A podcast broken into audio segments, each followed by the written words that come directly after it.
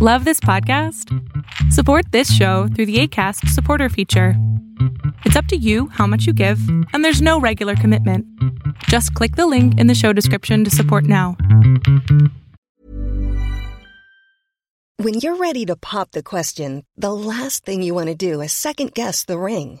At Bluenile.com, you can design a one of a kind ring with the ease and convenience of shopping online. Choose your diamond and setting. When you find the one, you'll get it delivered right to your door. Go to Bluenile.com and use promo code LISTEN to get $50 off your purchase of $500 or more. That's code LISTEN at Bluenile.com for $50 off your purchase. Bluenile.com code LISTEN. Even when we're on a budget, we still deserve nice things. Quince is a place to scoop up stunning high end goods for 50 to 80% less than similar brands.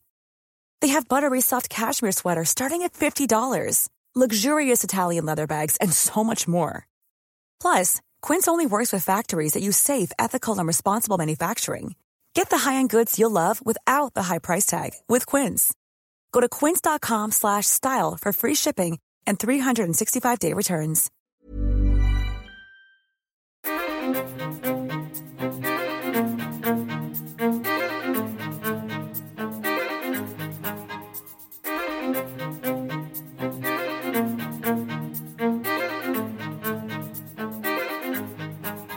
Everybody, welcome to another episode of Undying Light. I am your host, Alex, and I am back at it with you again. And uh, I am just so excited to finally get to this point in the show. We have been building up to this moment for months now because we started this oh way back in August. And here it is, the end of March, and we finally get to the book of Revelation. Now, in the book of Revelation, there are 22 chapters. That's a lot of chapters, and we're going to go through it verse by verse. So, in that, we've got it split to seven parts, and we're going to do each of these seven parts in three shows per uh, seven parts. So, it'll be 21 episodes on this. Now, some uh, parts obviously will go faster. Some parts will go a little slower in regards to the amount of text we cover. Tonight, we are going to look at chapters um, 1, verses 1 through 8.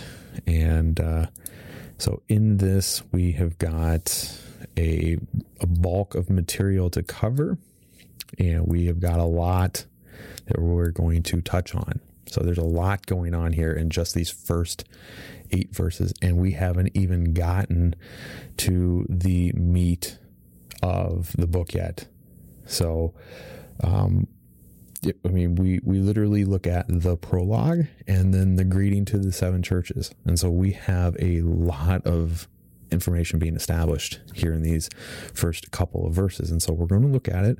Uh, we're going to hopefully take um, as much of it as an unbiased view in this because there is just so much material and there's a lot that we can can be taken and and twisted and some can be used as like uh, dispensationalism. Not a bad thing by any means but we have to understand the proper context of all of this book because it is complex and we're going to look at some of that tonight so uh, we are going to dig into that.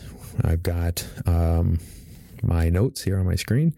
And for those of you who don't know, um, I usually don't take quite detailed notes. I'll sometimes compile thoughts, but I took detailed notes. And I'm going to probably be doing this at least for the first few shows here until I kind of get my feet wet and get into this rhythm because there's a lot of context. Now, again, I'm pulling from a few sources, and uh, there's the expository um, commentary book on Revelation. It's one of my primary sources because I feel it's uh, takes us back to the source of the Reformation, and it gives us fairly unbiased uh, reasonings and understandings. And then I have some other books upstairs that I'm going to um, use from time to time. And as I do, I will hopefully try to reference those and as I remember them, if I take content from it. Uh, but there's a lot of material out there. There's been a lot of studies, and a lot of people avoid it. So there's a ton of uh, theologians in the past that just simply won't touch the book of Revelation with a 20 foot pole. And I can't promise you that I'm going to do um, the best job because there's better theologians out there than me. But what I can promise you is that we're going to look at these verses verse by verse and we're going to look at them within the grouping and then in the chapter and in the context of this book. And we will try to put together this big picture and hopefully help us understand what is really going on in this book because there's a ton of stuff, an absolute crazy amount of material in this book.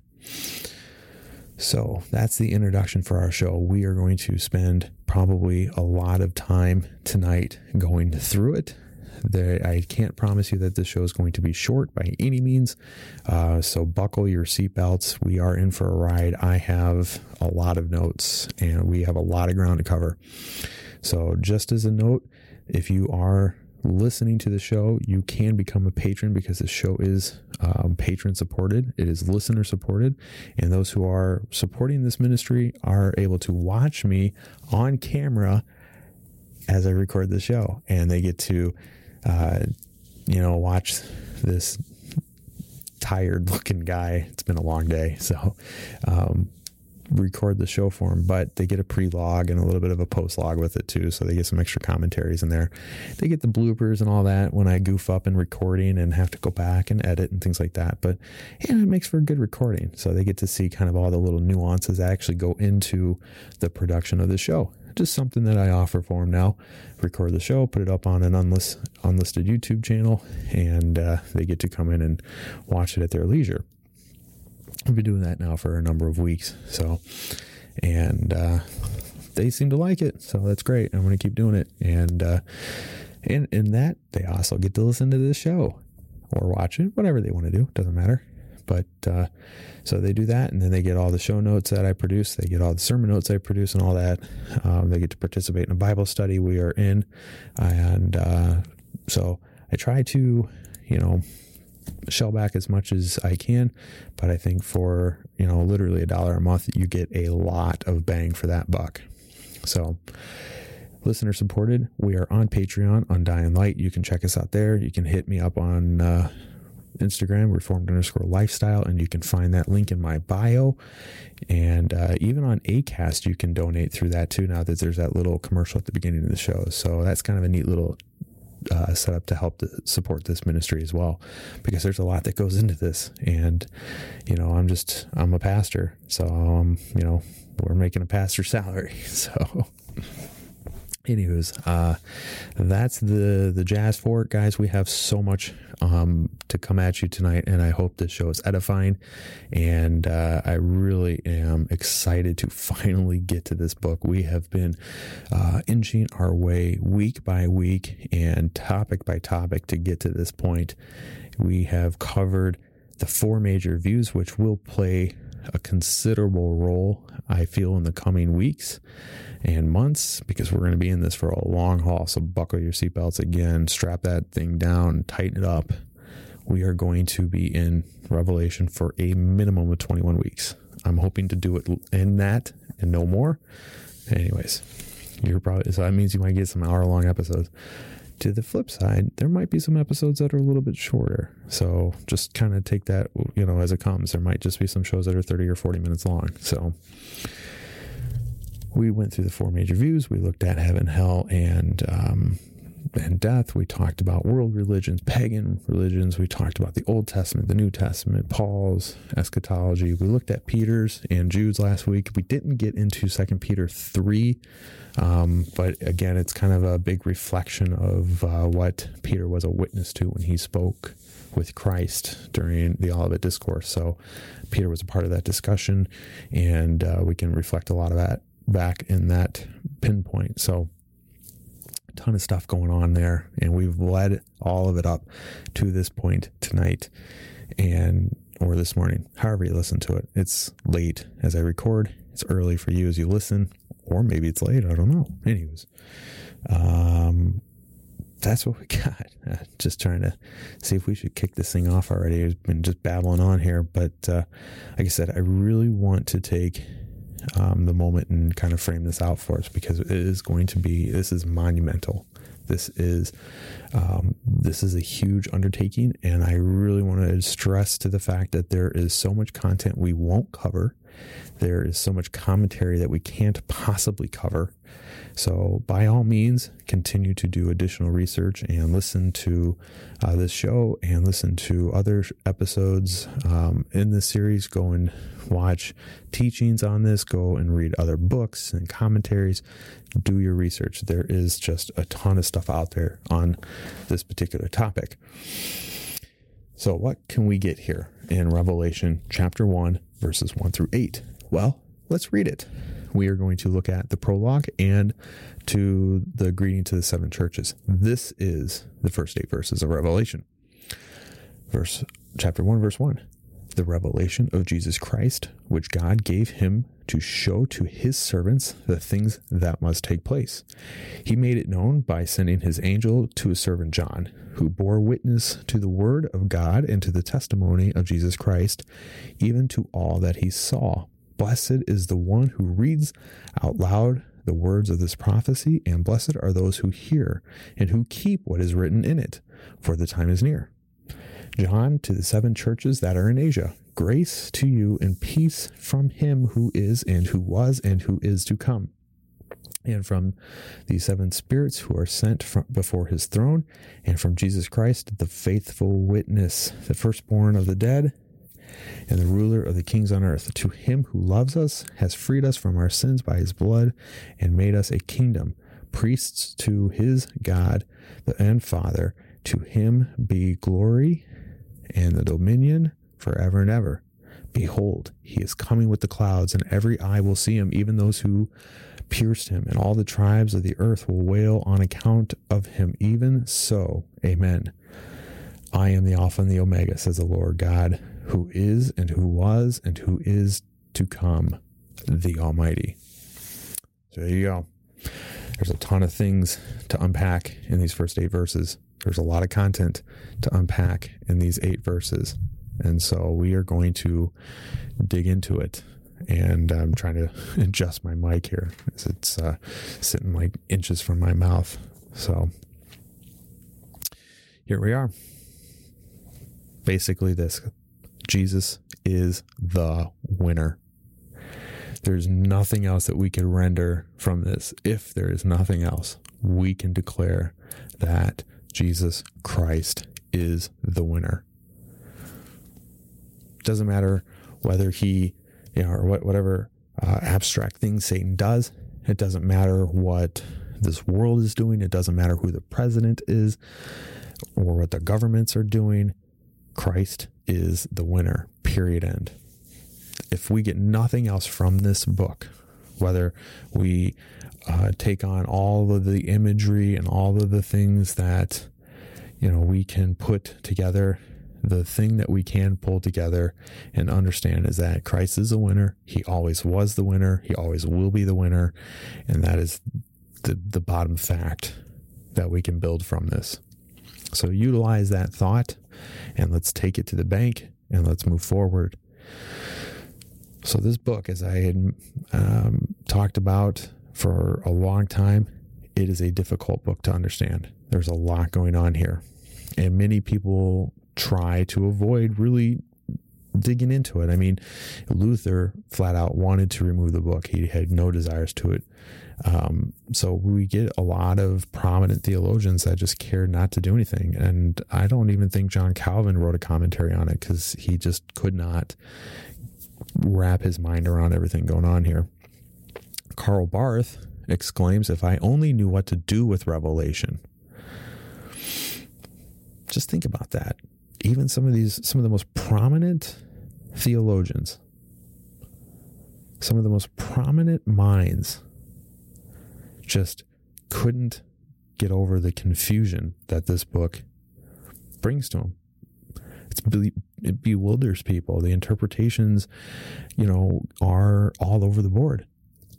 And the problem is, is because of that, it, it leads into all this, you know, you, I, you probably say it's mysticism or new age believing, or, um, it can lead into obviously dispensationalism, which isn't again a bad thing, but it leads to, it, it, it can be dangerous. And the confusion that this text does bring leads to so much misinterpretation of the text. So we have all of these books and movies out here that go to the most extreme hyper interpretation of end of times. I mean, just think about like the Left Behind series. I mean, that is the most literal interpretation that you can get. And I've read the books, seen the movies, I got the t shirt. No, I really didn't get the t shirt. But I did see the movie, read the books, and it, it, it paints this picture of like what you would think the end of times would be like. And you're, you, you think to yourself, wow, that just, you know, if, if, I read the book of Revelation, then it literally would look just like this. There would be a rapture and then chaos and disorder, and then a government or a world leader comes onto the stage and takes over. And then there's this period of, you know, quiet and tranquil peace. And then all of a sudden, you know, it just continues to get worse and worse and worse. And all these plagues and the bowls and the scrolls and all that happen, right? So to take it at the most literal interpretation can be dangerous because it strips away all of the rest of what Jesus spoke of in the Olivet Discourse. Now, if we were to take that reading and pair it into what we have here in the book of Revelation, verse, uh, you know, in conjunction with what, you know, the prophet Joel wrote about, Daniel and Paul, even Peter, all of these people we have to look collectively at the entire Bible to understand the end of it. And that is going to be the challenge we are going to take on in these next 20 some weeks is how can we understand all of this text without misinterpreting or judging wrongly on one side or the other. And again, I'm going to do my best to walk us through this and I can tell you that even the most brilliant minds are just, they just don't care to tackle it because it is so complex. Oftentimes, these commentaries that are written are written in, in by multiple people because it is so complex. So, understand that that this is not going to be something that you can just pick up at first listen and just be like i'm an expert in revelation now and uh, i'm going to go start an end of times instagram page and fearmonger people like seriously don't do don't do that don't don't do that. Stay away from that kind of stuff. There's too many of them out there that think they know how to engage in the end of times and sadly they miserably fail at it. So, as I've said, having you know a certain interpretation, whether it's dispensational, historical um, interpretation of Revelation, isn't bad. You know, whether it's a literal or figurative, we have to be careful with how we understand it because the text can be taken literal, um, and we have to understand when it can be. Because sometimes if we take a text too literal, it could it could change the um, the whole entire perspective of the text. It could change everything we understand about it. So, as we get into here, our words uh, in Revelation one one, this is the revelation of Jesus Christ. These are the first five words of this book. Now, generally, when we see you know the words uh, revelation uh, or or apocalypse generally means this is the end means that there's something concluding and could we interpret maybe the revelation of jesus christ a little bit differently sure but what we have to understand that this isn't the ending of jesus christ this is the revealing of something that was hidden This is the fact that Christ is going to reveal to us the end of times. And he does so through his servant John. And so while we should understand this isn't the ending of Jesus, this is in fact the unveiling of what has been once concealed. As Ambrose mentions, this isn't even a concealment of John's knowledge. This isn't something that he knew ahead of time or he um, had, you know, taken away from the Olivet Discourse and bundled it into a little box and sealed it away. This happened when he was imprisoned on the island of Patmos, and we will see uh, that as well. So, before our journey begins, let us understand this before we dig into the ultimate type, or the ultimate point of this of these passages here. We understand that this book does have a purpose. It shows us that Christ is the King and He is the victor. He is the winner. It will show us that the, there will be events that are to take place before the end of times. It is not intended to be concealed or hidden away. It is not intended to put a mask over anything or to make things seem confused or uncertain. It is to make events known. Now, here's the other interest, interesting thing, too. This book, as I've mentioned, can get complex, and we will try to unpack those as we go along. And it's I think, really hard for some people to understand based upon the way it is written. And because of that, we have to understand that we have different types of language being used, different types of literary language being used. So we will first, uh, or across the, the, the, time in this book, we will um, come across apocalyptic apocalyptic prophecy. We will look at historical um, mentions. And so this letter can be, or this book can be a historical book. There is gospel proclamation in this, and it is a means to bless God's people. And so these are just a few elements that we will encounter as we go through this book. Primarily, the first three, uh, we will come across apoc- apocalyptic language, we will come across historical narrative, and we will come across gospel proclamation. So, in light of the blessing, John Stott makes this statement. He says, This last book of the Bible has been valued by the people of God in every generation and has brought its challenge and its comfort to thousands. We would therefore be foolish to neglect it. And interesting that he brings this comment because how many churches actually go through and will preach on this book? And again, I've come, I've heard fantastic preachers, Bible breathing, Bible preaching, biblical men who have preached the gospel faithfully. And in every other instance, they are true to the word. And then they come to Revelation and read it in a dispensationalist form and, and take it extremely literal. And I've had a couple pastors in my day that have done that and it just it, it i feel like it does a bit of discredit to the text if we don't um, preach it properly. And that's why i think most preachers will avoid even touching this book. They just they don't want it because it can be difficult and confusing. So we know this that this is the revelation. It is the apocalypse that jesus christ will bring and and it's not again the ending if you would. It's not i mean it is right? But that's not technically what this word is being used as here. It is an unveiling of something hidden. The cloth is being pulled back. The scrolls are being opened. Revelation more accurately would be an unveiling of the plan of god for the history of the world and especially his church. And so as we dive into this we can understand that this is the final reveal. This is the mystery of God being displayed to all people.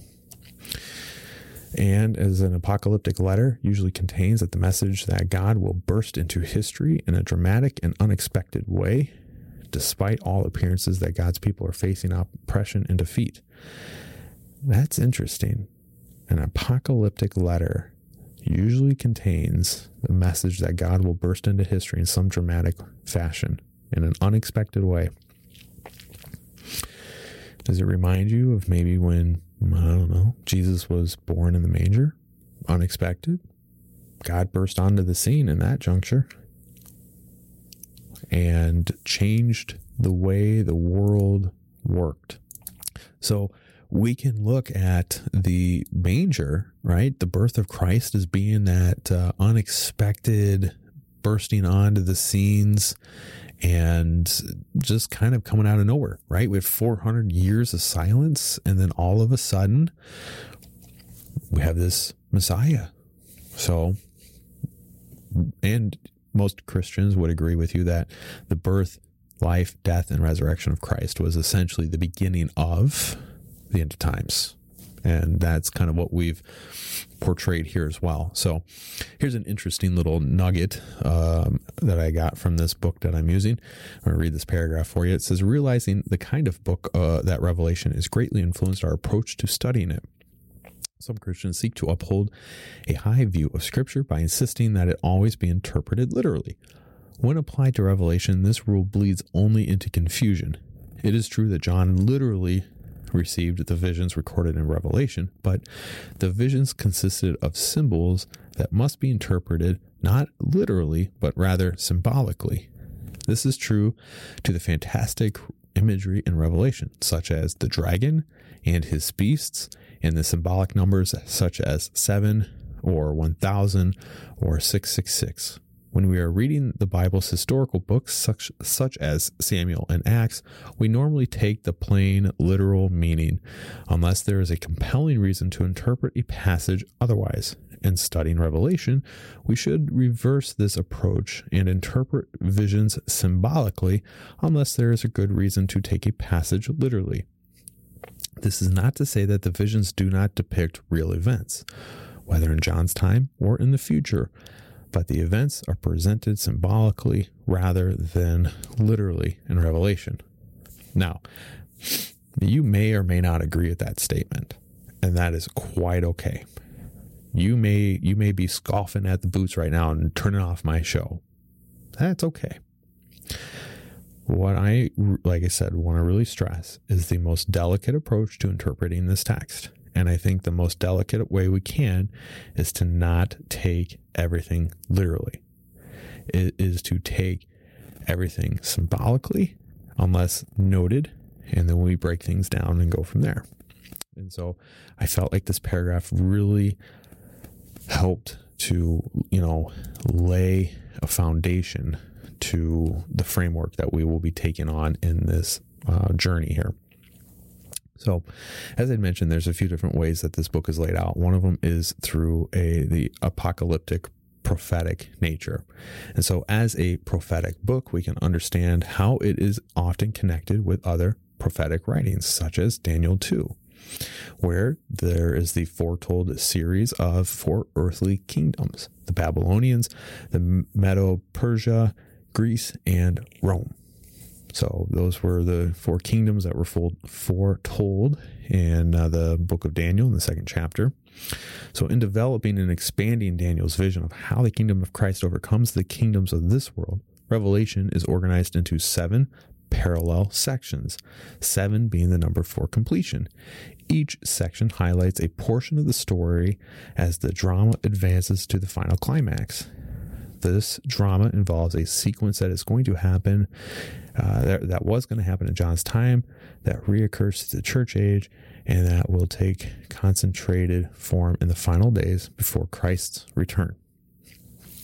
So that is the uh, prophetic approach to this book. And that is again we are going to see it tied into some of this old text from the old testament we're going to look at how some of these um, pieces can play into um, into effect how we can look back and interpret some of these and uh, we'll see how that kind of lands on our plate as we go along in this journey So, as we move into the historic letter, uh, this is the second feature to us is to realize that this book is a historic letter. It is firmly grounded in the times to which it was given. Uh, it begins with this customary letter format, verses uh, four and five here, with the greetings to the seven churches, given the name of the writer, the recipients, together with the greeting, and also en- and also ends as a letter at the end of the book. Obviously, there's a lot of commonality, common, a lot in common. If I can't cross my words tonight, with uh, how Paul wrote and how Peter always addressing his audience and uh, presenting that greeting at the beginning of his letter. Revelation is traditionally understood to have been written, obviously, by the Apostle John, the beloved disciple of Jesus, during his time in exile on the island of Patmos. Some scholars have argued that another John might have written this book, uh, but the testimony in favor is of the apostle is impressive. So, most noteworthy are the statements of the early church fathers in support of the apostles' authorship. Uh, these witnesses included second century writers such as Justin Martyr, uh, Melito of Sardis, who was a bishop to one of the churches in which John wrote, and Irenaeus, uh, circa 180, uh, who also hailed from Sardis, and, no, and knew Polycarp of Smyrna, uh, who was also a personal disciple of the Apostle John. It is therefore been claimed that no other New Testament had a stronger, earlier tradition about its uh, uh, authorship than the book of Revelation. Equally important for us to note is the writing time frame, the date that this book was written. So, a strong consensus of evangelical scholars holds that John's uh, that John wrote this book in the last few years of the Emperor uh, Domitian. I probably mispronounced that word, so you can send me your mail later. Uh, which happened right around circa 95 AD. Uh, this dating agrees with the early church t- tradition through Irenaeus, uh, who said that it was given not a very long time since, but um, almost in our own day, towards the end of the emperor's reign. So, some scholars do like to argue that it was actually written earlier and uh, it was written even before the fall of Jerusalem, which would have been um, before 70 AD. But most argue that Revelation does not um, look forward to the return of Christ, but only to the prophecies of Jerusalem's destruction. So they use this book to argue uh, that the framing of the date is um, earlier than 70 AD, and they are in fact not looking to the return of Christ, but that they are looking to Jerusalem's destruction, which, if you remember, we talked about in uh, more in depth during the um, Olivet Discourse, and we talked about how we went through um, that time frame and how some of the prophecies used there point us to Jerusalem, but some of it then kind of catapulted us forward in time.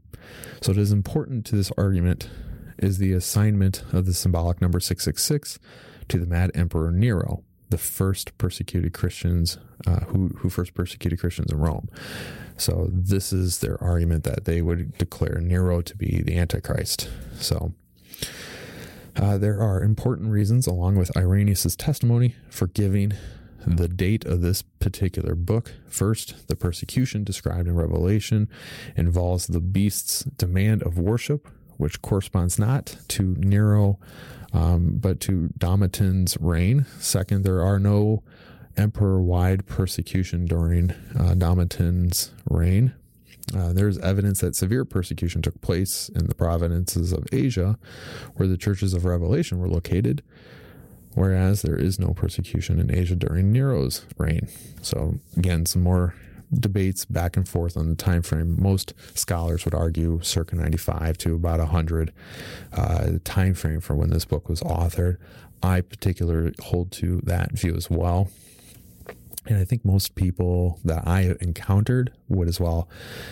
Um, again, we talked through some of the Olivet Discourse and we talked about some of the preterist views if you are a full preterist, then you would believe that um, you would probably fall into that camp that the events happened before AD 70 and all of those events to that were spoken of in the Olivet Discourse and in the book of Revelation and by you know, all of this stuff was already done, which we know is not right. I'm sorry. You can be a partial preterist and say that some of these events were completed and some of them have yet to be. Um, some people like R.C. Sproul hold held to that view, and that would be okay to state that some of these views are um, that some of these events, you know, still uh, need to take place and have yet to be fulfilled. So, our third element, which we're going to just kind of uh, hobble through here real quick, because again, we've got a lot of show to cover. Uh, the gospel testimony that we will come across in this book. Uh, it is the word of God bearing the testimony of Christ. God made it known by sending his angel to his servant John, who bore witness to the word of God and to the testimony of Jesus Christ, even to all that he saw. So, even though John wrote this book, even though an angel instructed him what to write, this book is to bring Christ the glory. So, the description of how revelation is transmitted gives us insight into the process known as inspiration, that is, the way in which God used human writers to give a divine message. Many of the books contain a message that God gave immediately to the prophetic writer, who passed on to other believers. Here, God the Father gave a revelation to Jesus Christ, who in turn sent an angel to his son John, to his servant John, so that John could write down the message for the servants of Christ in the seven churches the implications of the divine origin of revelation are significant. First, since God is the perfect being in all things, he has revealed the word is inerrant and true in all that it teaches. As God's word, revelation, uh, and its claims is to be revertly, uh, reverently believed. All of its promises are to be joyfully trusted, and the commands are to be urgently obeyed. It's plain and simple. So I think uh, as we unpack this, we will see how Christ is the premise to this book. And we will um, truly get into a lot of this proclamation of the gospel. Uh, most commentaries uh, will limit this statement, though, as the testament of Jesus Christ to mean that Revelation is Jesus' testimony to his church, uh, but also the true but it is also true that Revelation is a testimony about Jesus as the Lord and Savior who is sufficient to meet the needs of his people. So this isn't just, you know, about his testimony to the church, but it's a demonstration and a proclamation of who he is. And this is why over and over in Revelation, you'll hear the angels and the worshipers break out into praise to Jesus. And us, we should as well. When we read through the book of Revelation, fan, uh, I love these words from Fanny, uh, Fanny Crosby. Praise him, praise him, Jesus, our beloved Redeemer. Sing, O earth, his wonderful love. Proclaim, hail him, hail him. Highest archangels in glory, strength and honor give to his holy name. And that is why we see the angels and the worshipers praise him. Holy, holy, holy all throughout this book. So I am tremendously blessed to dig into this, and we will see how the gospel proclamation is used. We will see how the Bible in general is um, a divine blessing to all of those who read, hear, and keep its message. Uh, John will conclude his prologue here with this invitation that he states, Blessed is the one who reads out loud the words of this prophecy, and blessed are those who hear and who keep what is written in it, for the time is near. Since God originated uh, since God, who originated this book, is still the God who reigns over all with wisdom and power, those who read and believe Revelation will be supernaturally blessed even today. And I think that as we um, dig into this, we will truly experience that blessing to truly know uh, in in the as I try to do this the most simplest manner possible to come and, and lay this out and put it down at our feet. So as we continue on, uh, we've got uh, we're at verse four now, so we're halfway there. Yay! and we're oh goodness, thirty eight minutes in. I think the rest of this might go a little bit quicker. I don't know. There's a lot that had to, we had to set up, right? All right, so what do we have in verse 4? John, to the seven churches that are in Asia, grace and to you and peace from him who is, who was, and who is to come, and from the seven spirits who are before his throne. There's verse 4. All right. So, in our study of Revelation's prologue, we consider compiling evidence that it is John who wrote Revelation, was in fact the Apostle John. John is a major figure in the New Testament, having been one of Jesus' three closest disciples, the disciple whom uh, he loved, as he conveniently wrote in John 19 26. Kind of a, you know, a little bit of a joke within the Christian circles. Oh, I am his most beloved disciple as I pen this gospel, uh, as well as the author of the Gospel of John and the three epistles that bear his name.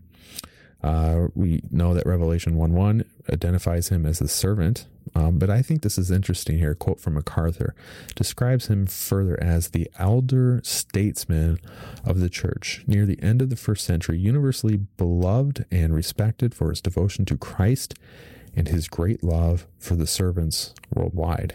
I think that's a brilliant description here of John as that faithful servant to Jesus. Now, when he writes this letter, we should know that all of the other apostles have already been martyred. He is the last living one, and for a very good reason. He's the one that pins this message. So, if he, in fact, wrote it around 80, 95, he would have been about 80 years old. Not terribly old, but, uh, you know, he was uh, obviously one of the younger of the original 12 um, and might have even been only just a teenager when he watched Christ die on the cross, uh, which could probably be why he beat Peter in the race to gaze into the empty tomb. You know, a little bit younger, right? Sporty. but, anywho, so Early church tradition holds that in these late years of his life, John had been leading a church uh, in strategic import, strategically important cities such as Ephesus. Uh, this fits well within the book of Revelation since John writes this letter to the churches in the providence in which Ephesus is a leading city. This indicates that John is also the humble servant of Christ. The church in Ephesus was founded by the Apostle Paul, as we know in Acts 19, and the elders of the church have been converted by Paul and had a profound loyalty uh, to that fiery apostle, as Acts 20 notes. Moreover, Paul had placed his protege Timothy in charge of the Ephesian church. Uh, and so John would have accepted this charge in order to complete someone else's work as a successor to a lesser figure in the church. So many strong leaders today would refuse such a calling, putting a priority on their own career aspirations. But John humbly uh, humbled himself to take uh, himself where he needed to be. And it's interesting that we kind of pick up some of that dialogue, right? That Timothy was in charge. And um, again, we don't really have much to go off of in regards to you know the the ministry that Timothy um, produced in uh, the Church of Ephesus, and we don't know really where uh, and when John kind of picked up that reign, you know, or how John, in a sense, took over. Maybe took on uh, Paul's position and helped maybe govern Timothy along. We don't really get much details in the history, um, and if there are historical letters out there, I'd love to see them. Obviously, we know they're uh, beyond biblical scripture, so that would just be more for historical understandings. So, the third characteristic in the ministry of John in Revelation is that he is still a growing servant of Christ. And I like to, to really stress that element because for us, it is a lifelong journey.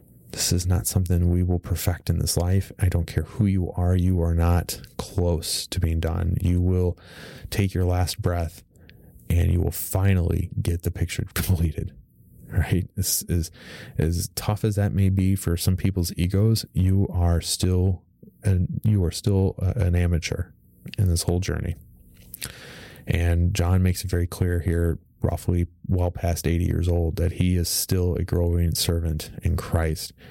And we might think of him as such a great leader, one who was paramount to the early church's formation. Yet, Revelation will reveal him asking these questions and making mistakes as he embraces uh, what the purpose of this vision is to be. And maybe not quite as bold in his questions as Peter was, uh, especially like on the Mount of Transfiguration and um, in Matthew 17. But John, nevertheless, will ask us questions or ask the, the questions throughout this book. And so we will encounter those. So as we move along here in his opening statement, we get to the seven churches. And let's look at what that means. Now, the Roman province in Asia first appears in the New Testament when Luke describes how Paul desired to preach the gospel there, but is forbidden by the Holy Spirit to speak. Uh, and that's Acts 16 6. Uh, instead, uh, according to a vision he received, Paul travels to Macedonia and brought the gospel to the cities in Greece. And it wasn't until his third missionary journey, beginning around AD 53, just a few short years before he is crucified, uh, not crucified, I'm sorry, beheaded, Paul finally gets to the leading city, um, the Asian city of Ephesus. Stays there for three years, um, building this important church from which um, from which the gospel seems to spread to other cities. I do want to I don't want to retract, but I do want to make a clarification. When I said close to when he was beheaded, um, Paul's n- known to be beheaded around 80, 62 to 65. So somewhere in that frame. So it's about 10 years. Close in proximity, but not super close. Like it wasn't like 80, 54. But I think, I don't know if there's an exact date off the top of my head. I'd have to do a little research, but I'm pretty sure it was between 80, 62, and 65. So um, anywhere about eight or nine years here. So I just want to make that clear before uh, confuse anybody or trip anybody up on it. But anywho, so these seven churches, who are they? Where do they come from? And we will encounter all of that obviously as we get into the, the next few chapters. Um, and we will actually look at some text that is often twisted. Yay, I love twisted text. So these leading churches here um, Samaria, uh, um, I just I, I butcher this one every time um, that I come across it, but I'm going to take a best stab at it. Uh, Pergamum, Thyatira, Sardis, Philadelphia, and Laodicea. And I hope I didn't destroy a couple of those too bad. You guys know I'm not the greatest person at some of these um, foreign names, but I am getting better. Uh, so the best answer here that notes that the number of seven, obviously in the Bible, stands for completion, starting with the seven days uh, that are completed in the works of creation. So John actually writes letters to seven churches. Their numbers were selected to represent the entirety of the church during the gospel age and the kinds of challenges that would beset Christians of all times. So this is what we will get when we get into these letters is proper understanding of the audience, the context, what the the, the purpose behind this particular letter was. How does that, in, in fact, play into us? And can these verses be twisted and manipulated into meaning something they don't mean? As you have come to know who I am and what I do and stand for, I am incredibly stern on proof texting scripture. And I am, I even weary oftentimes on proof texting for particular doctrines that I might even believe in because I feel we do a disservice to scripture if we are only pulling out a few verses, cherry picking them to try and um, defend our position. Now, do, do all verses fall into that category? Absolutely not. There are some verses that are like just straight up, this is what it says. I mean, they are clear crystal. And then there are some that are kind of like, well, it can go one way, it can mean another thing, because this text, if if used in this manner, could contradict this text in this light. And guess what? we will see that when we get into Revelation 3, especially verse 20. We will hit that juncture when the verse has substance, meaning, and, and the fact that people take it and twist it often shows a lot of things that that a lot of wrong things. And that is why earlier in the show i really stress that we can't take everything literally.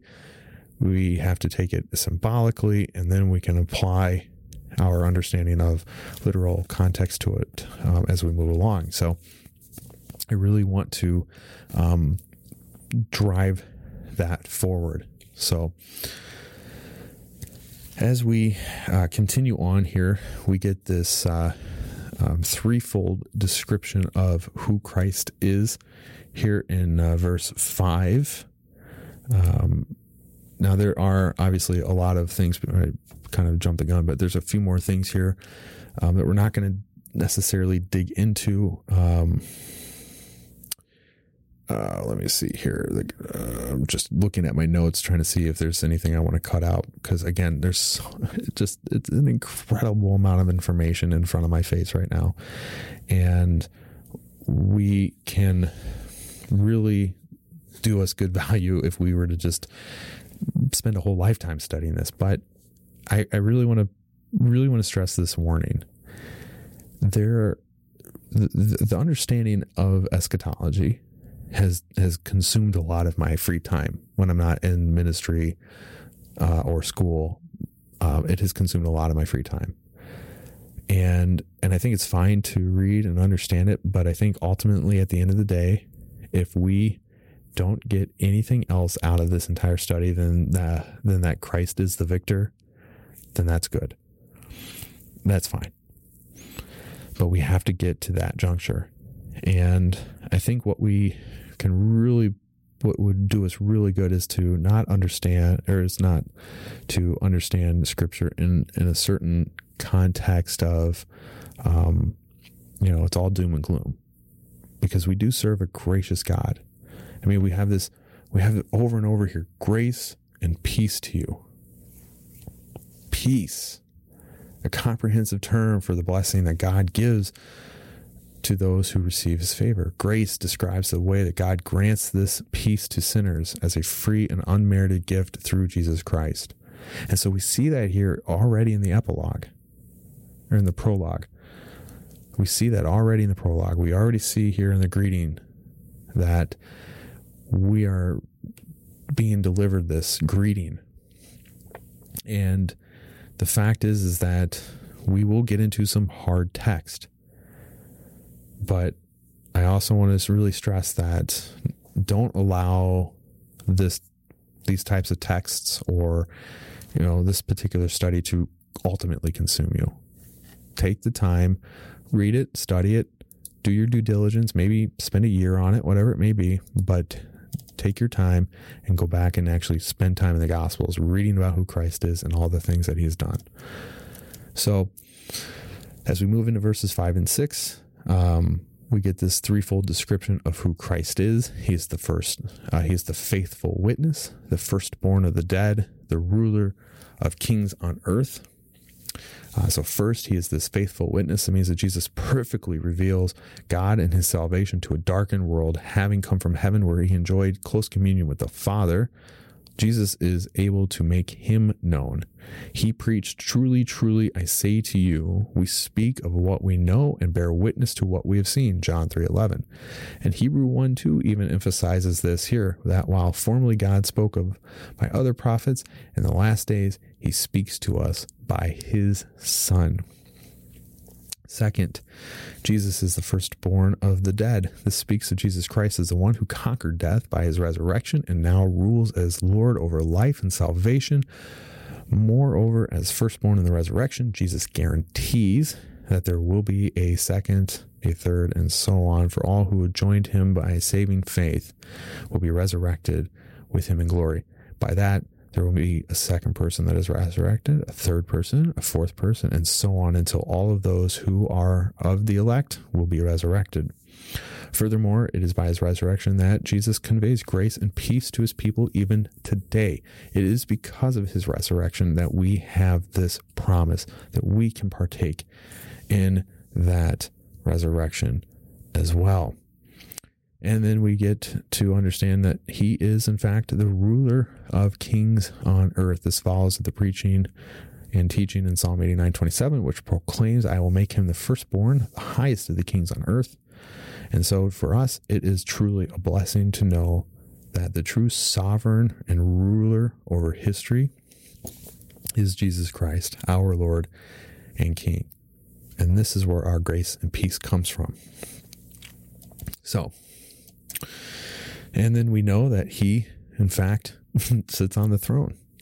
Uh, there can be little doubt that when John completed uh, his designation of Christ here as ruler of kings on earth, that he uh, recalls that he has this title to assert to him.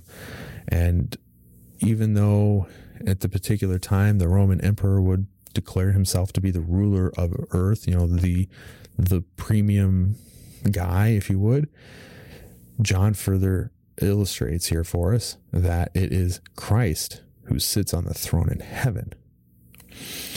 And that is where the true ruler over all kings resides. And so now we move into Revelation 5 and 6. We looked at 4 and 5, and we'll, pair up here 5 and 6 here. To him who loves us and has freed us by his blood and makes us kingdom priests to his God and Father, and to him be the glory and dominion forever and ever.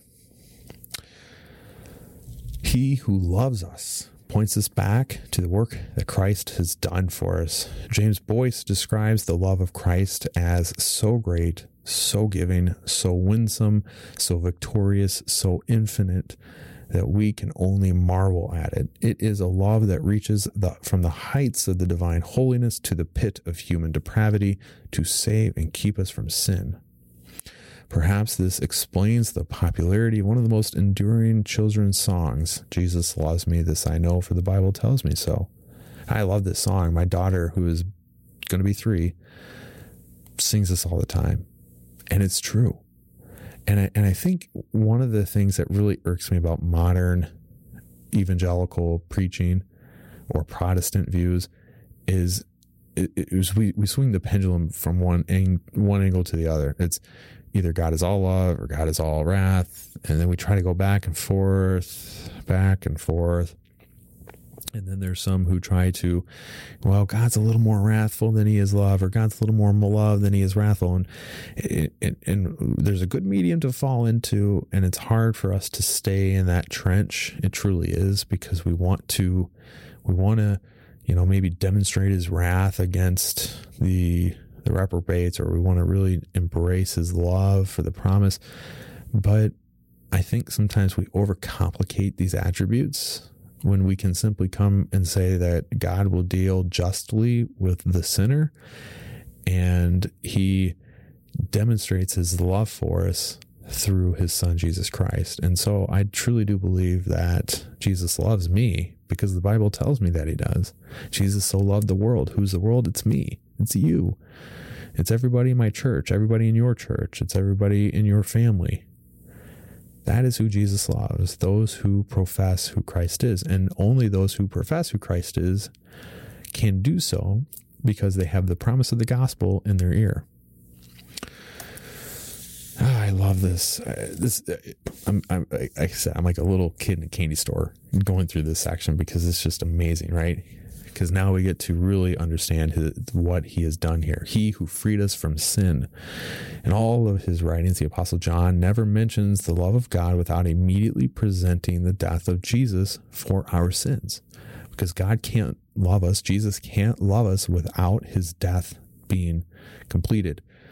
So it is that having pointed out that Christ loves his people in the present, John praises Christ for the supreme expression that his love has taken place in the past. To him who loves us and has set us free from our sins by his blood. This is the first two of great uh, of great saving works that John rejoices in completed by Christ in the past.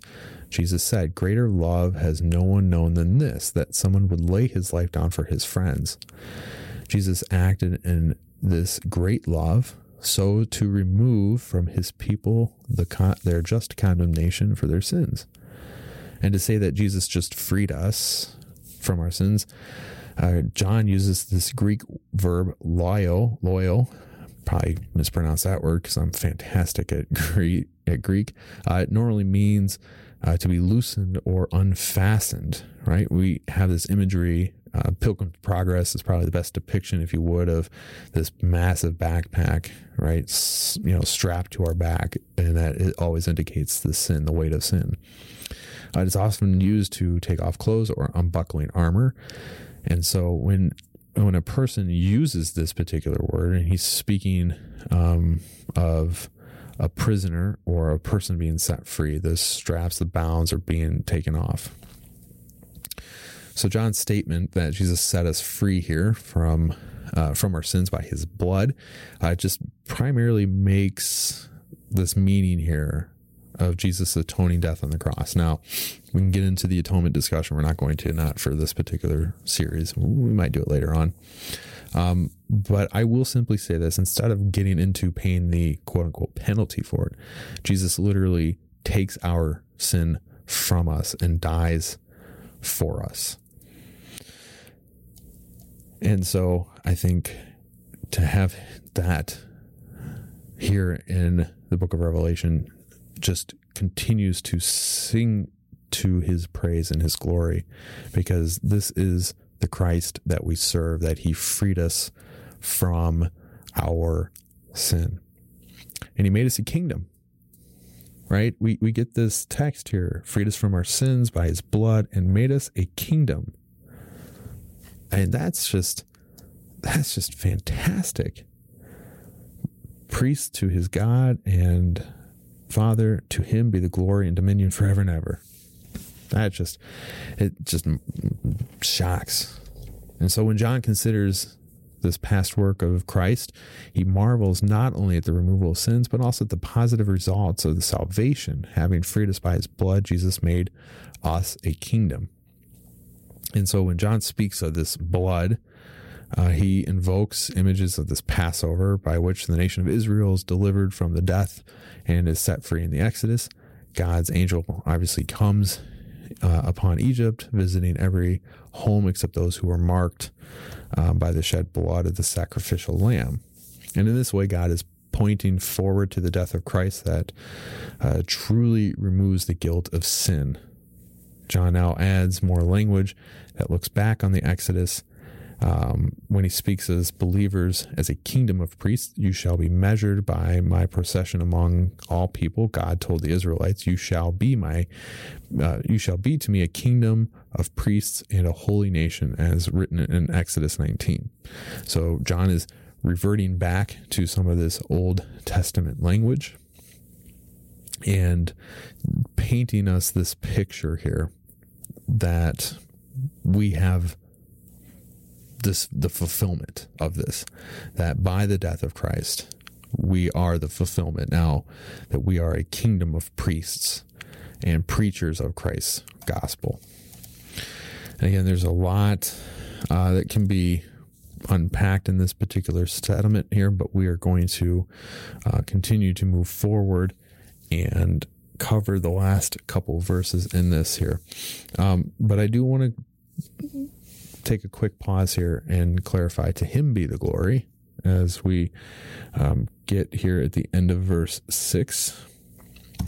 Um, so these verses here, 5 and 6, present so many praises, praise songs to the glory of Christ in the book of Revelation. It is only fitting that these verses conclude essentially with our first doxology to this praise. To him be the glory and dominion forever and ever. Amen. Later doxologies will also add to the name uh, to the name of Christ, such as thanks, honor, power, wealth, wisdom, might, blessing.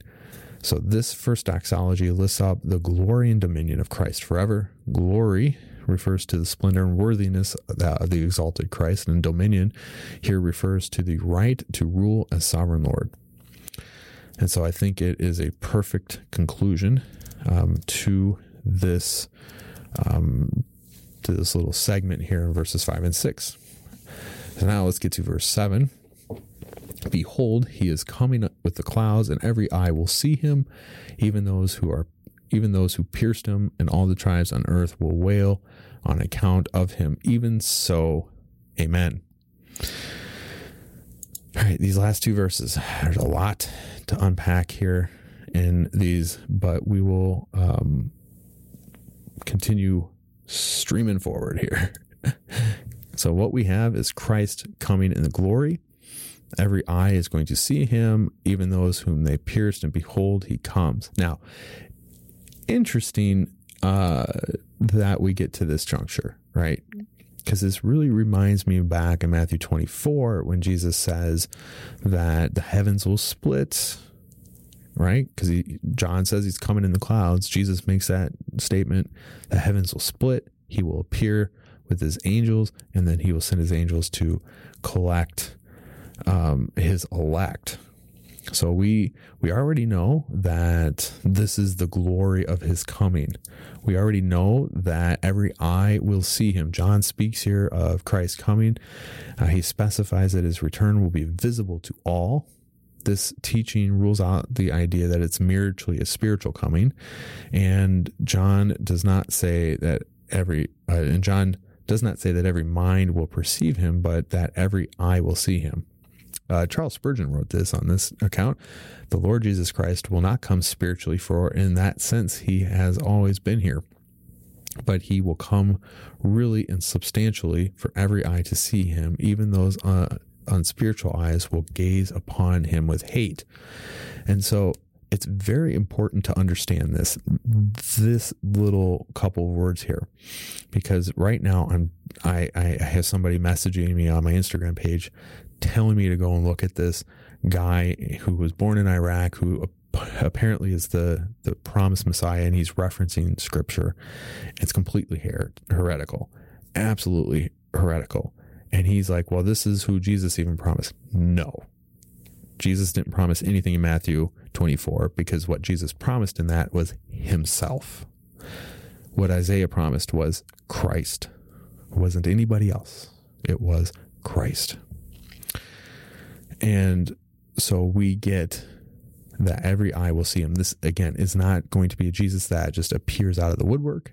He's not going to be in the woods. Jesus gave us those warnings. He's not going to come on TV shows and do radio appearances. I can't have him in the studio with me doing a podcast.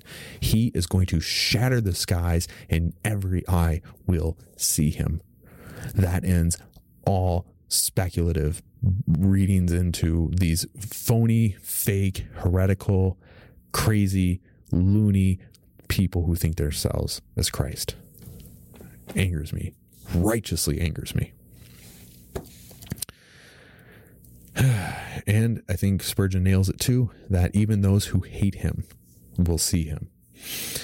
And interesting here that John uses this language that even him whom they pierced. Well, we know that when he was hanging on the cross, he was pierced, right?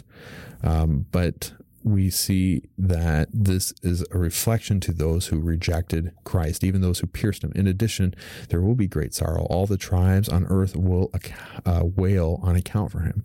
In making these statements, John is echoing a prophecy from Zechariah 12:10, which states, "And I will pour out of the house of David and the inhabitants of Jerusalem a spirit of grace and pleas for mercy, so that when they look to, on me, on him whom they have pierced, they shall mourn for him, as one mourns for their only child, and weep bitterly over him, as one weeps over a firstborn. When they look on to me, they will weep, they will be, they will mourn. So it's pretty evident here that even those who reject Christ will see this. This isn't again spiritual. This isn't anything that's um, can be read into. The skies will shatter. Every eye will see him. For Christians, John's announcement is the most exciting news that we could ever hear. John prompts our excitement when he begins it with, Behold, since every eye will see him, behold, we will ourselves witness Christ's returning in glory. And and we talked about this in the episode, I think two in the little segment on Paul when he was writing to the church of Thessalonica. They were grieving because they had lost people. Their family members and church congregants had passed away, and they were fearful that they would miss out on the resurrection. But what we know and what Paul illustrated is that they will partake in the resurrection as well.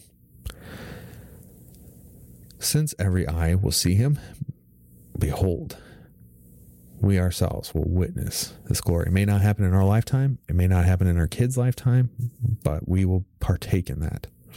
See, doesn't this just bring excitement? I could care less about the rest of the book. I, I'm just, I want verse 7, I want to cling to that promise to be able to just proudly exclaim that. It just makes me so excited. The prophet Isaiah foretold Christ's birth. Behold, the virgin will conceive and bear a son, and they shall call him Emmanuel. None of us, however, are privileged to witness the birth of Christ. Angels come later and told the disciples about Jesus' resurrection. Come and see where they lay. Behold, he is going before you to Galilee. We don't get to partake in seeing that. We get to partake in seeing the clouds and the sky shatter. That is a magnificent promise. I am so excited for that. Behold, he is coming in the clouds. Are you ready to meet him? The Holy Son of God and the Sovereign Lord of all history?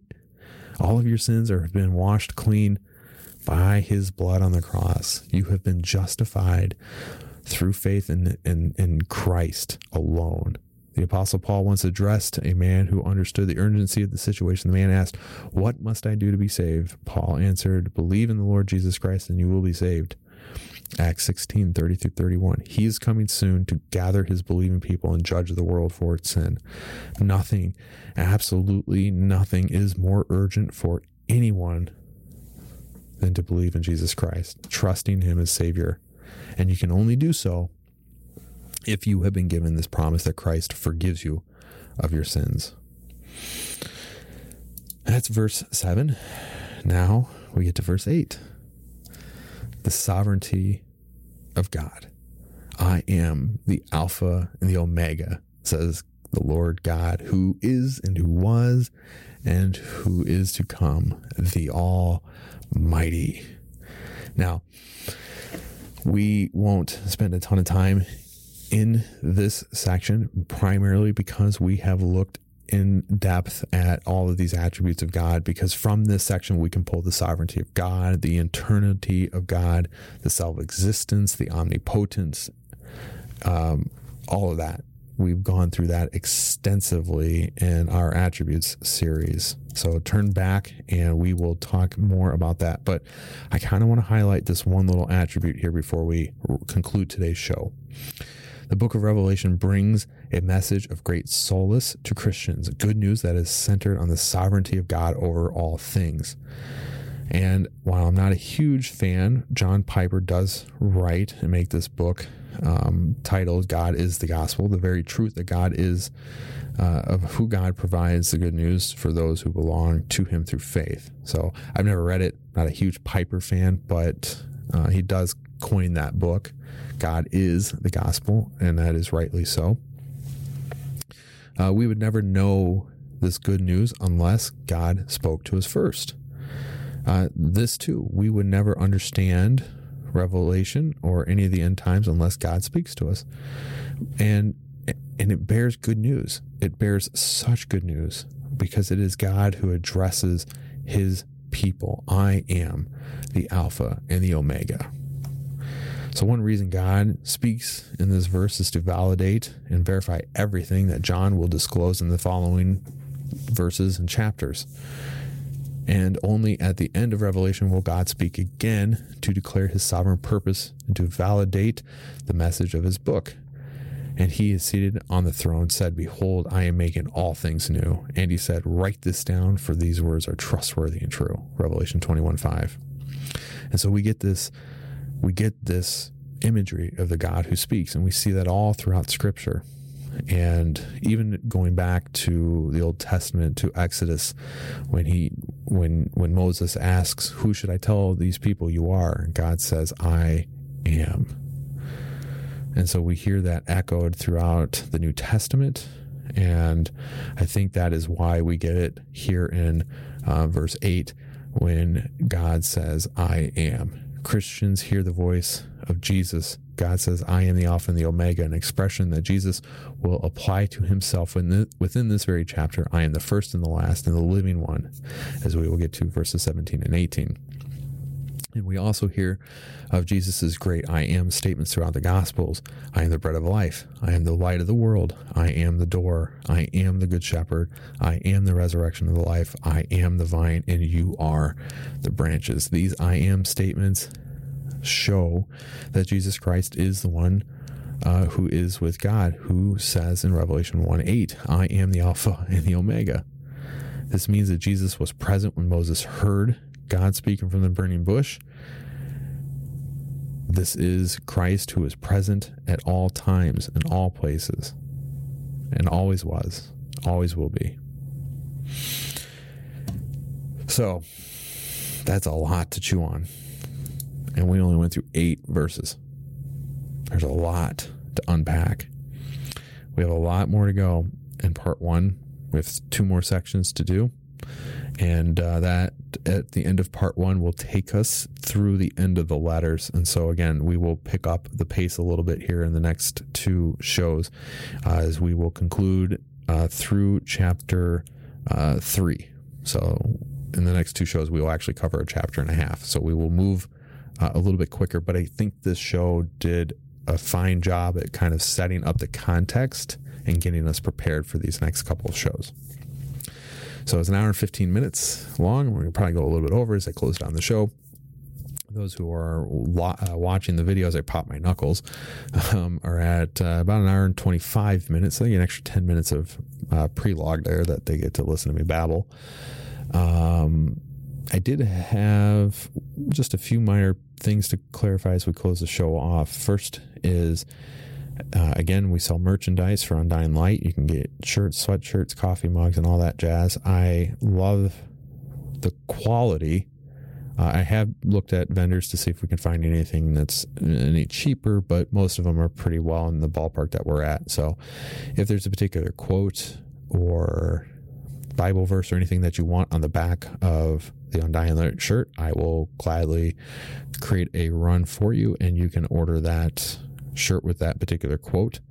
Uh, so anything, any theologian, any Bible verse that you want, I'll add it. Uh, the other thing too is if you are interested in knowing a little bit more about this Logos software that I use, make sure you DM me and we can talk about it. I've uh, had a few people who have gotten it and they just absolutely love it and I again I use it exclusively because I can just sit here and look at my notes and grab Bible verses all day long out of it and just go right to those verses without having to you know Google search and this and that. So it's got uh, an entire digital content uh, library all right in front of my uh, right at my fingertips. So it's a fantastic piece of software. You can get a copy Undying Light. Um, it's logos.com forward slash Undying Light and you can get a free copy and you can just start to build your collection that way, or you can use my promo um, off of that link and get a basic starter, and you'll get some free books from that, and uh, you can build your library on top of that too. So whatever you whatever you know floats your boat that week. So it's a great piece of software. I love it. It is probably one of the most beneficial pieces of um, that I've used in my ministry, and it's great for people who are just you know regular Christians, you know, who want a digital content. You can put it on your mobile phone, take it anywhere you go.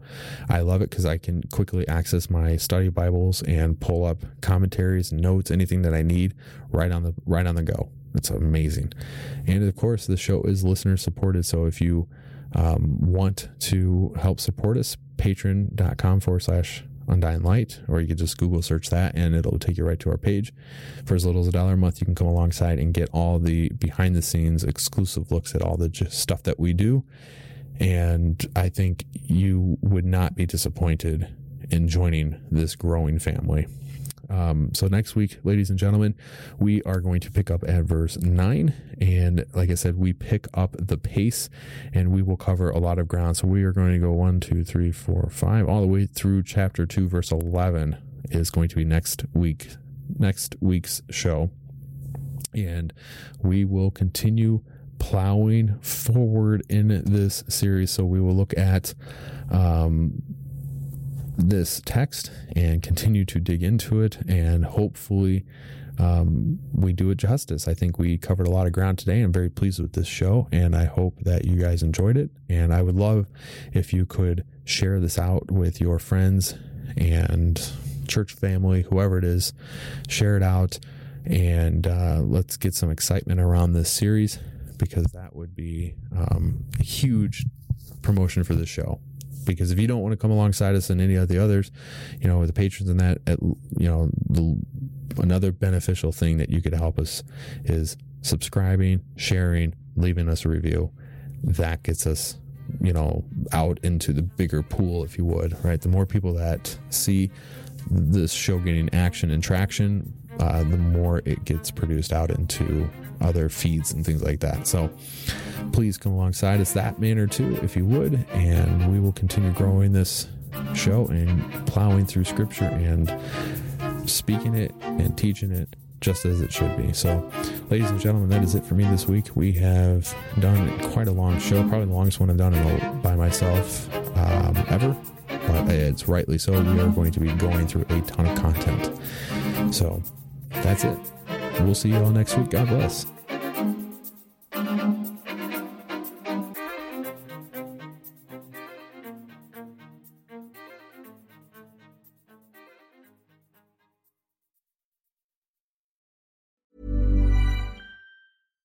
Deserves the best, and there's no better place to shop for Mother's Day than Whole Foods Market. They're your destination for unbeatable savings, from premium gifts to show-stopping flowers and irresistible desserts. Start by saving 33% with Prime on all body care and candles. Then get a 15-stem bunch of tulips for just $9.99 each with Prime. Round out Mom's menu with festive rosé, irresistible berry chantilly cake, and more special treats. Come celebrate Mother's Day at Whole Foods Market. Here's a cool fact a crocodile can't stick out its tongue. Another cool fact you can get short term health insurance for a month or just under a year in some states.